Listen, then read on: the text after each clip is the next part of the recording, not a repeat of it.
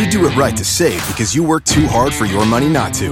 Lowe's is here to help with special Labor Day savings throughout the store. When you buy a DeWalt two tool combo kit featuring a drill and impact driver, you get a DeWalt bare tool for free. Choose from a reciprocating or circular saw, angle grinder, or 20 volt battery. And update your appliances and get up to 40% off select appliance special values. This Labor Day, do it right for less. Start with Lowe's. Tool offer valid through 828. Appliance offer valid through 911 U.S. only.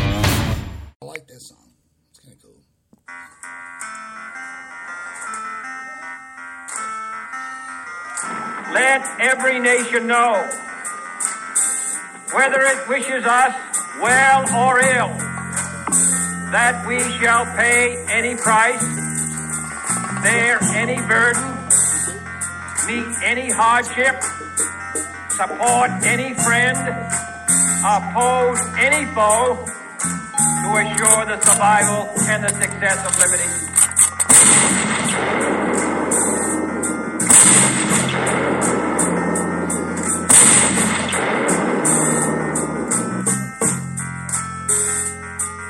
You have found the 22 November Network, the voice of the grassroots JFK research community. This is the Lone Gunman Podcast with your host, your boy, Rob Clark. The Lone Gunman Compass.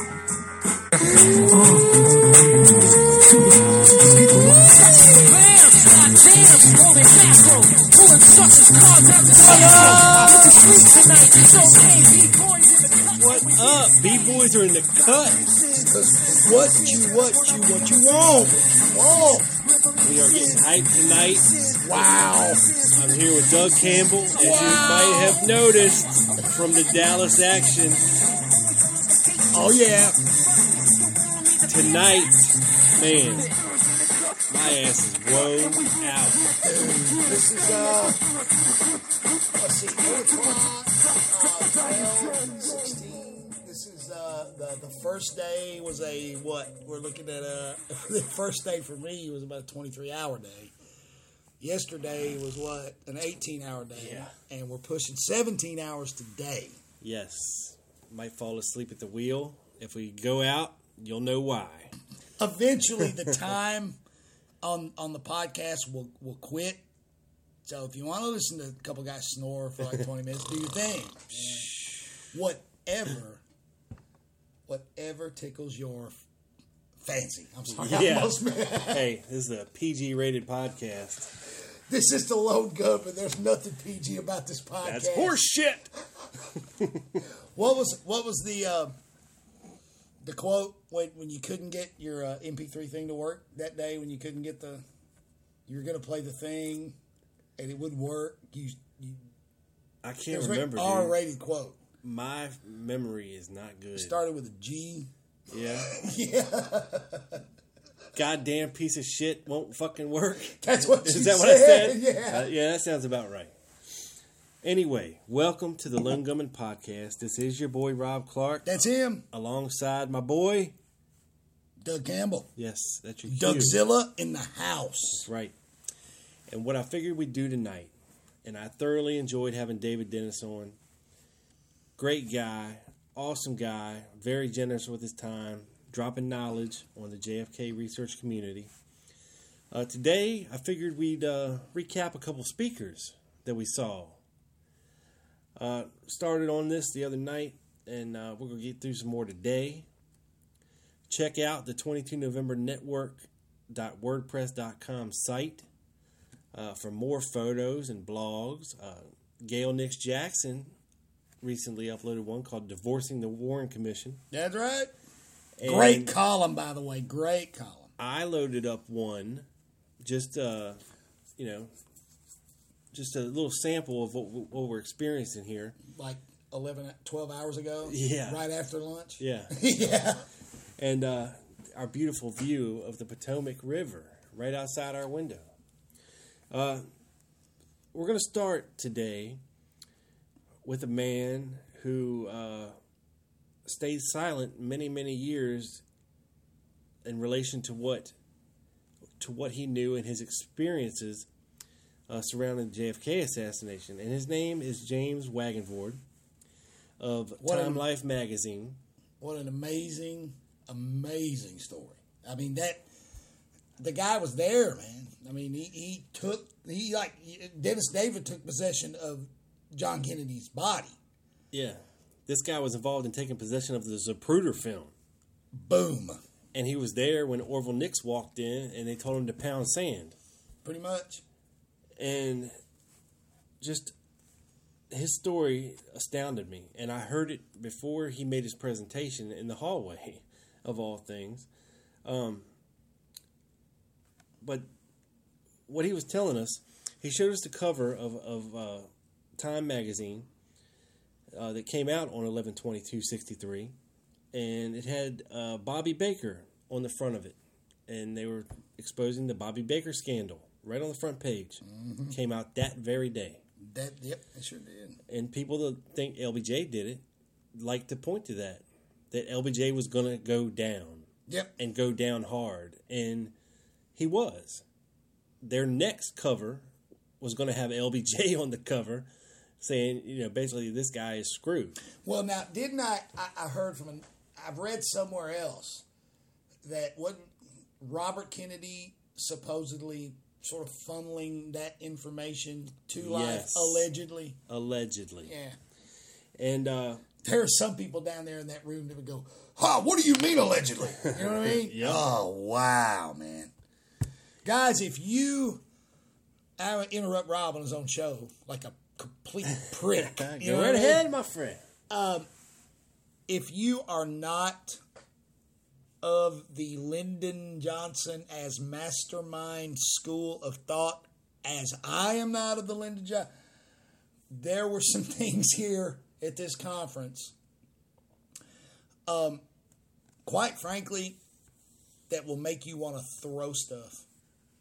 And look, I'm not trying to disrespect anybody, but Rob, I heard a lot about what a complete evil, insane, criminally insane, psychopath, sociopath, um, homeopath that that Lyndon Johnson was. womanizing, Womanizing. donkey dick having bastard That's too much information. Oh, sorry. Yeah. Well, But- it was bastard, presented. yeah. We are covering the conference, and it was said. That he was hung like a bay mule. That's a quote, Yes, right? yes, that's, that's, that's about right. Like a well rope. Yes, he was destroying things. but anyway, back to and, and James Wagenvoord. If you ever hear this, we apologize. we ain't right. But no, I you know, and, and back to my but, but some of this stuff, I heard a quote. Now, uh, this this this, and you heard it too. Will show you to what extremes people will go to to prove their point. A guy stood up and told us that in his mind, Lyndon Johnson is second only to Adolf Hitler. Now let Or that sink in a minute. Or worse. he said uh, he said Hitler killed six million Jews, Lyndon Johnson killed twenty million Laotians and, Viet- and- Vietnamese. Not to mention all the Americans that died. No, he didn't. Well, no, he didn't. Yeah, he sent them there, but he was made to. Yeah, The people that killed twenty million Southeast Asians, they were all, they all had salad on their hats, baby. the generals got their war The that generals JFK got wouldn't their give them. Uh, coincidence. I think not. I think not. Thank you, sir. Pray continue. All right, back to Mr. Wagenvoord, and he's never spoken publicly about this until this weekend. Um, the reasoning, uh, uh, and I was telling you about the LBJ cover that they had coming, and the stories they had coming that were just going to bury Lyndon Johnson. They were pulled within two days of the assassination. They said they had to scrap that next issue. Uh, and the reasoning was for that was that they couldn't kill or, two presidents in two days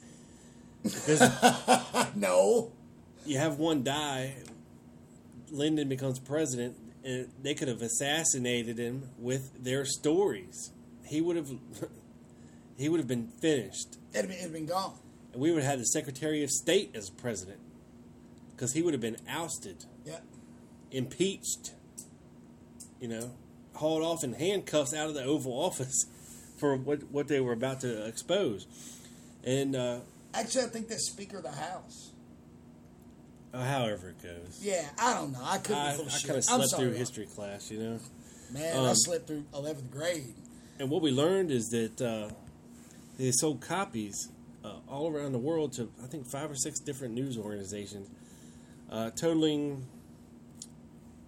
And he was involved in brokering these deals, totaling almost hundred thousand dollars, which back in 1963 was a hell of a lot of money. I mean, you're talking relative of probably ten million dollars in today's type money.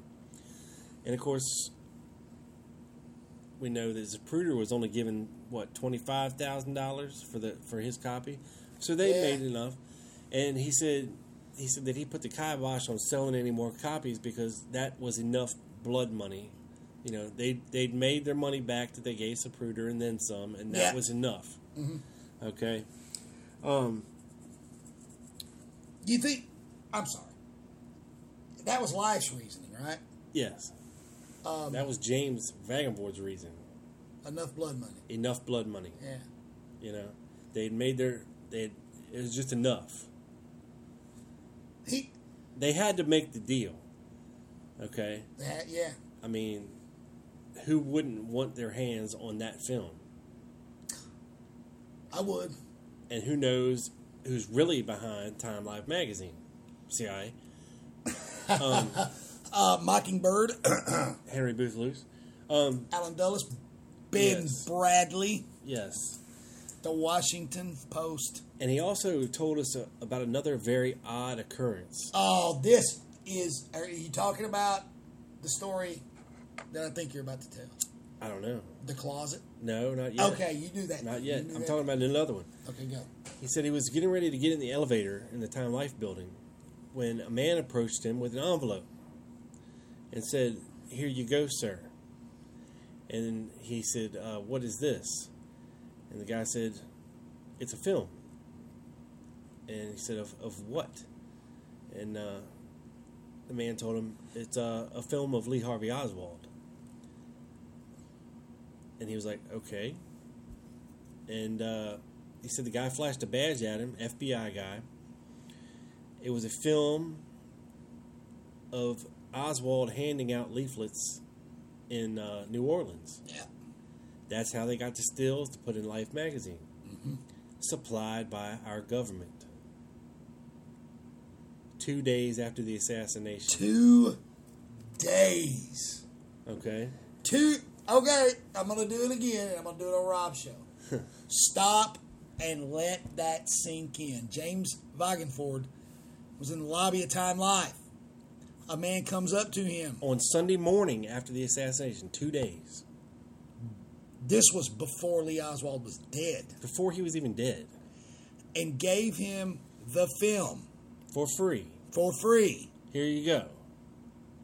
supplied by our government before Lee Oswald was dead. Yes. And by the time the magazine was pu- actually published, He was dead. he was dead. Dead. Wow. Now, this was a news film. Okay, it was, you know, filmed by a news crew in New Orleans Right. and broadcast on TV down there. But this was back in August of Yeah, 1963. Yeah. But two days after the assassination, you got an FBI agent in New York handing Mr. Wagenvoord an envelope. Here you go. And it wasn't even, They had already put two and two plus three plus three times four together. but but it wasn't Mr. Wagenvoord. Here, we would like uh, here's some Oswald to use in your magazine. It was just, hey, this is a film of Oswald, and the dude turned and bolted. yeah. No explanation why we're bringing it to you. No, here you go. No explanation where they got it. It was it was almost like yeah, like the guy. I don't know, like Yeah. he, uh, uh, Now check this out. This is going to blow your mind. A couple weeks later, and we've all seen the images of the backyard photograph on the cover of Life magazine, right? Yes. I mean, it's it's a classic picture. Well, he told he tells a story of going down to the mock-up room, which is where they create the covers. Uh, you know that. You know these. I guess they're photo editors or layout Yeah. professionals. They they they get the uh, cover they, they together, do the lettering. format it. Yeah, format. The yeah. fonts where they want. What, yeah, let's say they set it all up. Well, he goes down there and he basically said that, of course, you know, the Time Life uh, stance on everything was that they never retouched photos. They never they never messed with the photos that they that they published. He denied that and said they did it all the time. And he went down and he saw the Lee Harvey Oswald Time Life cover, and they had messed with the rifle in that backyard photograph. That they had masked it or, or matted it. And the reasoning is because it wasn't the same rifle that they pulled out of the Texas School Book Depository. Okay, so the sight was retouched on the rifle. Um, and I Probably the sling too. Uh, yeah. Yeah. Side- sideways, you know, on yeah, the bottom, they, they sideways. messed with it hard. yeah. So fast forward about ten years, give or take a few, uh, when Geraldo Rivera was having Robert Groden on to show the Zapruder film on national television for the first time. Well, Mr. Wagenvoord was in contact with the, uh, the producer because he had taken with him when he left Time Life a extant copy of the Zapruder film. Oh God, this is this is a first generation Yes. copy, Extant copy and he also had first generation copy of the Nix film. of the Nix film. And And you know what he took with him? what did he take with him, Rob? That faked ass mock up of the front page backyard photograph. That's exactly right. Oh, this this story, guys, sit down. This is awesome. Okay. He's on the phone with Geraldo Rivera's producer, and they go back and forth for like three days. Um, it's, and it's already been said, you know, that Geraldo's going to show it on national television. Right. The word's already out. Three days later, he goes home to his apartment in New York, where he had put all of his belongings the, the, the Zapruder film, the Yeah. film, everything JFK related. He had, he said he kept all these photographs And- of Oswald, JFK, any, any picture like that related that was in that magazine. He took copies or took originals with him. Had him in a cardboard carton, a cardboard box, in the top of a linen closet, behind a bunch of pillows, behind a bunch of sheets. Yeah, buried. buried. He came home. Knew something was just not right about things. Immediately, he sensed it, and the first thing the guy did—he's a smart guy. It clicked. Something went off in his gut. Wait a minute. What have I been talking about mm-hmm. for three days with this producer for Geraldo? And the first thing he did was go check the top shelf of that linen closet. And what did he find, Rob?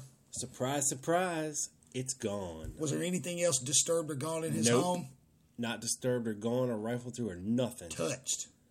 They knew where it was. Or they were damn good at finding it and putting Yeah. shit back. You know? So and he never saw it again. And the only and the contact he had had was with the producer of the Geraldo show. of the Geraldo show, which uh. tells me they were tapping the shit out of the Geraldo show phones. because they knew that because the word was already out. yeah. Or they got word from the media that CIA hey, this guy Operation said- Mockingbird. This guy says he has an original copy from Time Life magazine. Yeah, Well, hello, sir. You don't need that anymore, do you? We'll just relieve you of that. I, and I'll tell you another thing about that about Mr. Wagenvoord's presentation that blew me away, and that is when Doug Horne got up and asked his question. Doug Horne got up and asked. He was the first one to ask a question. He asked Mr. Wagenvoord, "Did you did you notice anything different now between what we know as the Zapruder film and what you saw?" And Wagenvoord said, uh, as far as the shot sequence goes, as far as the murder itself, I, he he said he couldn't really. There's nothing that came to mind, but he remembered watching every single car turn that corner. There was no splice when they turned the corner. No, because in the Zapruder film, you see the motorcycles, you see this, and then suddenly, it, Boom. it's like it jumps forward a couple Jumps frames, forward. and suddenly the cars are there. Mr. Boggenford says he saw every car come around that corner. He saw the limo turn the corner. All of them, all the cars, you can see every one Yeah. of them. Now, if there's a frame or two, three, four removed, you know why those frames are removed. They're aimed at county records. At that point, that camera's aimed at county records and Daltex. Okay? There's something in those frames that had to disappear. Yeah. Just like the alleged alteration of the Zapruder film in the headshot sequence. Mm-hmm. There's things there that had to be hidden. There's something in those frames where that splice was that had to go away. That's right. And just to double back real quick, um, he also told of a secret meeting at the Del Charro Hotel. And this was uh, He- Henry Booth Luce, who was the the owner of Time Life, J. Edgar Hoover, Bobby Kennedy, and LBJ, all in the same room. Now, what the hell they were talking about? I don't know. Wow. Yeah, Isn't that amazing? that's a mind blower. Now, do we have any? I'm not, not doubting Mr. Boggenford, but I'm I'm being, I'm, I'm I'm I'm doing what I always do. It's break it down more, break it down more. Um, well, the story came What? straight from Henry Booth Luce. But Henry Booth Luce told the story. Now, guys, I was up here preparing for the Dallas action yesterday. I actually missed this presentation. I'm learning a lot of this from Rob now. I did see some of it toward the end um, when he was talking about the cardboard carton, or um, and, you know, and and um, Possibly how they were going to proceed and how the media was going to deal with the death of a president, a new president, and how they were going to tell the story. You know what they could print, what they couldn't print, how how the story, the narrative was supposed to be. that would that. But see that Because Time Bobby Life Kennedy, right? they couldn't say, "Oh, anti-communist defector shoots the president." That that they couldn't put that on their cover. Okay, Right, you know they had to create a narrative for the assassination. right. Now, but see, here's the problem with that. You said Bobby Kennedy. Yeah, Doesn't that make kind of make Bobby Kennedy complicit in the cover up of his murder's of his brother's murder? or they wanted to include him to be sure that they didn't offend the Kennedy family, and how to proceed, you know, with certain things and how to present certain things. But they're presenting the lone nut. right. At I'm- that time, maybe at that point, Ken, uh, RFK was on board with the lone nut. I, I'm just trying to. or maybe of, they were saying, "Look, you know, we we paid a lot of money for this film, and we're going to print frames of this. You know, your brother's Yeah. assassination, the kill shot is going to be in this magazine. You know, and there's nothing you can do about it. Pretty, you know, maybe so because we know J. Edgar and Bobby had no love lost for each other. Oh no! We know LBJ and Bobby had no love lost for each other. You know what? Um, I, I actually heard uh, somebody somewhere said that RFK called uh, Hoover. He always referred to him as that old queen. I think that was in Madam Hoover. yeah. I Yeah. think that was in Sy Hersh's book. Which don't read Dark Side of Camelot. Oh my God, it's nothing but a slanderous CIA Mockingbird hit piece, Life magazine, bunch of bullshit on the Kennedys. It is trash. I'm sorry, Rob. in the I- category of Marina and Lee, you know, books like that. That's blatant CIA Mockingbird bullshit. yeah, you're right.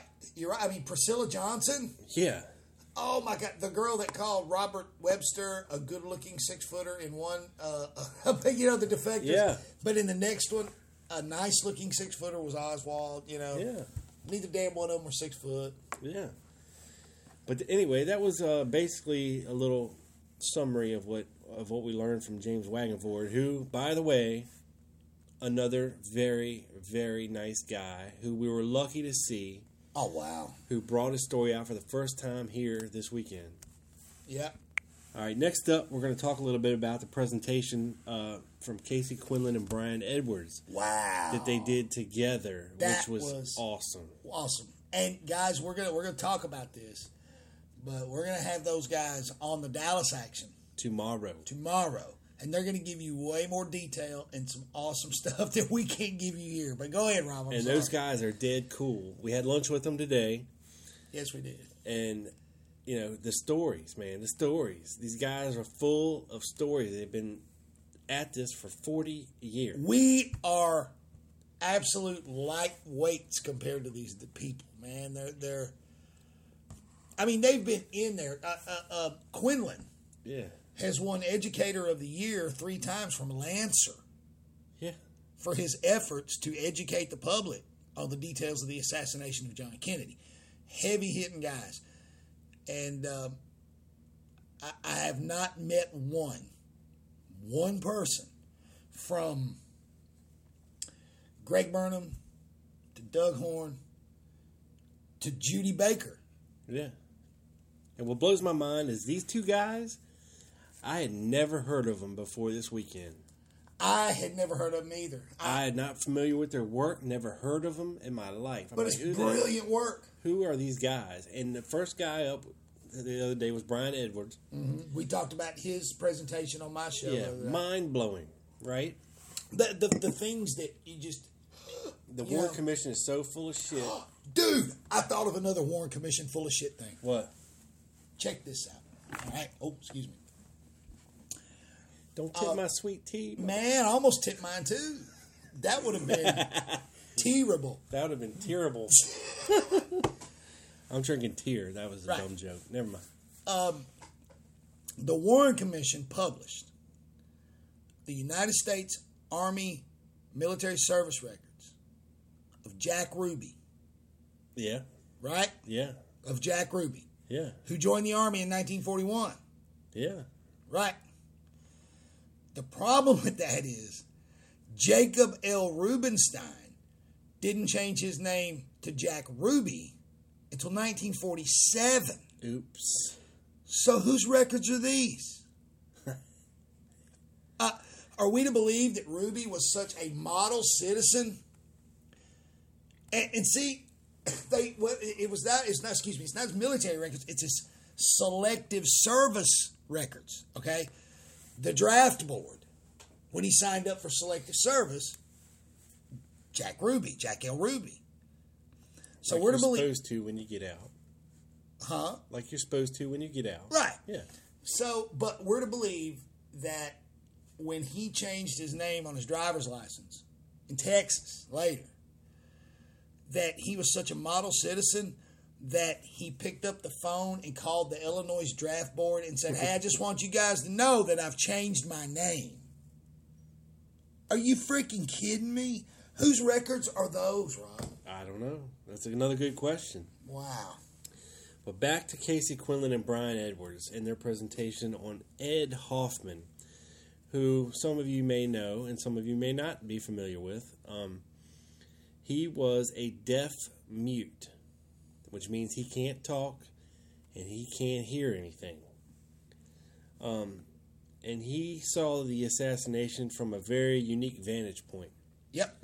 which was actually behind the triple underpass. Like he was, he was on the the basically at the top where the on ramp comes up to get onto uh, the Stemmons Freeway. Yep. and Kind of right there on the, you know, he was, right on the curve. yeah. and he could see uh, the triple underpass. He could see people on top of the triple overpass, and he could see into the rail yard, and he could see behind the picket fence Right. on the grassy knoll. perfect view. He was just like this. Yeah, I he- mean, I, and I, I'm gesturing off down and to my left. You know, Yeah. Not back into the left, but down into the left. And he could see, you know, the fence. Yeah. Now they said he was 235 yards away from from sight line on the grassy knoll. But as you know, when you are deaf and you are mute, your other senses co- overcompensate for what you can't see. He- he, didn't have them then. I'm not. I'm not doubting Mr. Hoffman's story at all. Well, no, eh, because if you think about a golf course, no, I can believe that 235 And that's yards the away. analogy they used. On if you're on a golf course, you can see somebody standing 235 yards away. Oh yeah, You can I even mean, see what color clothes they're wearing. if if the fairway, if it's a par four, Yeah. and you're like you know 340, you know you can see you can see the people down on the green. Yeah, and there was be, nothing in his way to obscure it. You better be able to. You're going to hit somebody in the head. Yeah, yeah. Now you can't see details, you know, but No, you can see what's going on. you can see what's going on, and his eyesight might have been better than the average person because he had to compensate for his other senses Right. that didn't work. Exactly. But you know, you can look 350 yards down the range and see a guy pick up the pin flag and stick back in. Yeah, you in can see what they're doing. Okay, and that was what they were trying to relate to us. And now Ed Hoffman, he worked at uh, Texas Instruments. In fact, he was supposed to be at work that day. Yep. But he had a dentist appointment, and I can't remember where he was coming from or where he was going, but it wasn't Dallas, but it was on the way, Yeah. and he saw all these cars parked, and he I, did he even know Kennedy was going to be there? I can't remember. Um, but anyway, he stopped and parked his car and got out and walked up to where he could get a vantage point, and he had a he had a clear view of the triple overpass. Like I said, a clear view of the uh, the area behind the the grassy knoll. Very, very good view. He could see the limo turning on the elm. Now he couldn't see it when it when the shots rang out because the the triple overpass was blocking his view Yep. when the shots rang out. But he saw something else. And Casey and Brian did a great job of illustrating how, or illustrating what Hoffman was seeing take place. There were a man, he called him Dark Suit Man. Yep. Dark suit man. According to him, was the shooter. Yeah. Yeah. He was further down the fence line on the grassy knoll. And there was also the a railroad man, was what he called him. He was dressed Yeah. like a railroad worker. and the people that were on the triple overpass couldn't see him because he was standing behind a six foot seven switch box. Okay? So the railroad man was hidden from view from the people on the triple overpass. And there was Behind, behind the switch box. behind the switch box, and there was a lot of cops up there on the triple overpass, but they couldn't see this guy. Now, separating the area of where the railroad man was standing and and where dark suit man was behind the fence, There is a steam pipe, a four foot high steam pipe that ran from what building was it over there? The annex building. I'm not sure. I'm not sure. anyway, it it ran. It was above ground pipe, mm-hmm. and it ran over and across the top of the triple overpass, and it was four foot above ground. You know, it was up on supports. So he said he saw a railroad man and dark suit man. Dark suit man was pacing back and forth, um, walking around a lot, and occasionally they would walk over and meet each other at this steam pipe, but they couldn't go any further because this thing was four foot high. I mean, they would have had to climb over it, Yeah. you know. So they would meet up, talk. He would see him gesturing, and then Dark Suit Man would go back down the fence. And uh, of course, this is all before, you know, JFK turned the corner. Um, what he saw next, uh, a puff of smoke, is what he said he saw, coming from the grassy knoll. And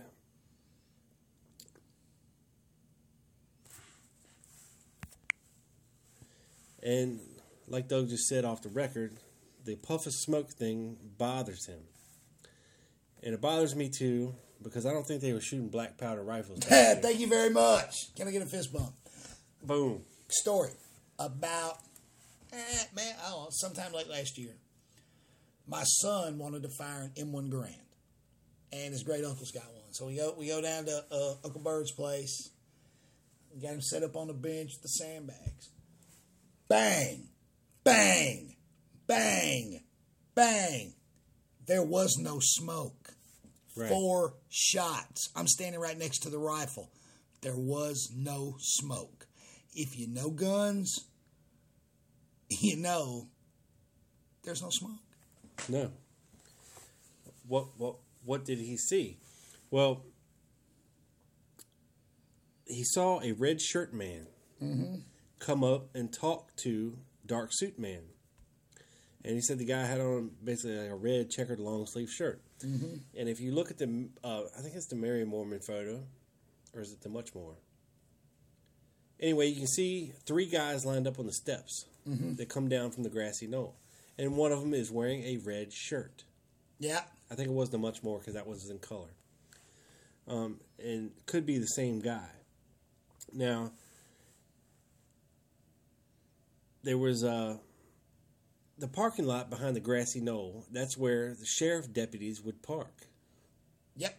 Okay, for the Yeah. for the county courthouse. And do you know who owned the lease on that lot for a while? Who? Mr. Roscoe White. Well, there you go, Mr. Roscoe White. Nah, I'm back.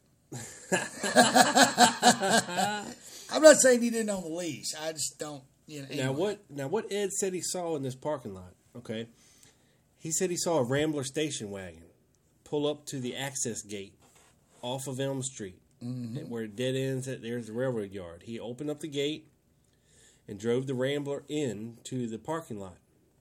That means he had access. That means he had a key to the lock on the gate. Okay, mm-hmm. driving this Rambler station wagon. He said it was a brand new looking, probably '62 green uh, Nash Rambler station wagon. It was a 62, right? That's what he said because his friend had one just like it. Okay. Um, now, what he said this Rambler station wagon did was drive around the perimeter of the parking lot and parked over by the tower. Um, and dark suit man holding a rifle, thirty-five to forty yards up the fence line. He's at, this is after the smoke. He gets to the steam pipe where he was meeting the railroad man before. Underhanded tossed a rifle to him. Yep. The railroad worker breaks it down, puts it in a duffel bag, okay, and walked along the tracks away. Just walked away. Just walked away. Just walked away. And as Dark Suit Man is up behind the knoll, uh, Joe Officer Joe Smith of the DPD came rushing up there. and he he saw a very Ed Hoffman corroborates something. Joe Smith's story. Joe Smith, st- he saw it happen. Tell us, this is Yeah. amazing, And guys. Smith ran up there with a gun and asked the guy, you know, what the hell are you doing back here? The guy flashed a badge. Smith puts his gun away and walks away. And Joe Smith or Ed Hoffman tells us the same exact scenario. Reached in his pocket, pulled something out, Yep. showed the guy. The cop put the gun, put his gun away. Put his gun away and walked away. Now, and Joe Smith said this was Secret Service credentials. Hence the story of a Secret Serviceman on, you know, behind the knoll. Right. And uh, that basically wraps up what they were talking about. And they have a book. We're going to link it up on the uh, WordPress site so y'all can go check it out for yourself. Yeah. And, and, you know, we're just sort of giving you an overview.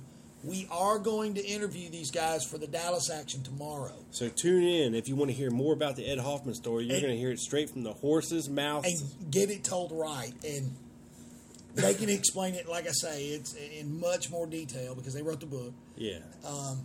But you guys need to get this book. It's amazing. Yes. And you can find the links on the WordPress site with this post. Um, so that's going to do it for us tonight. And it's been a long day. We're going to take our ass to bed I heard that. and prepare for another big day tomorrow. Uh, we got a little something special. uh, for our WordPress family, our, our November 22 network family. Get uh, Miss Gayle Nix Jackson Miss Francesca Akhtar. and Mr. Martin Rigby. Dude!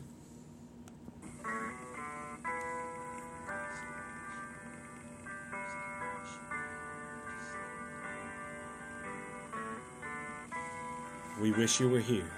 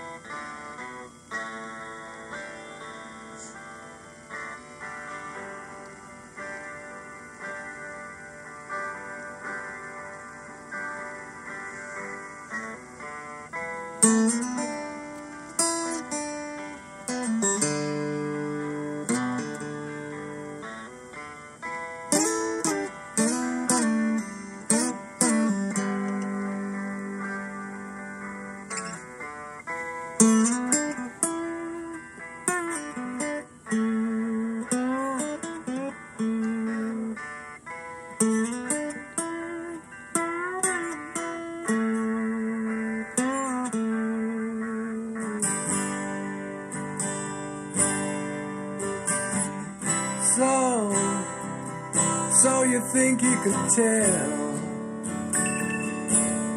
heaven from hell, blue skies from pain? Can you tell a green field from a cold steel rail? A smile from a veil. Do you think you can tell?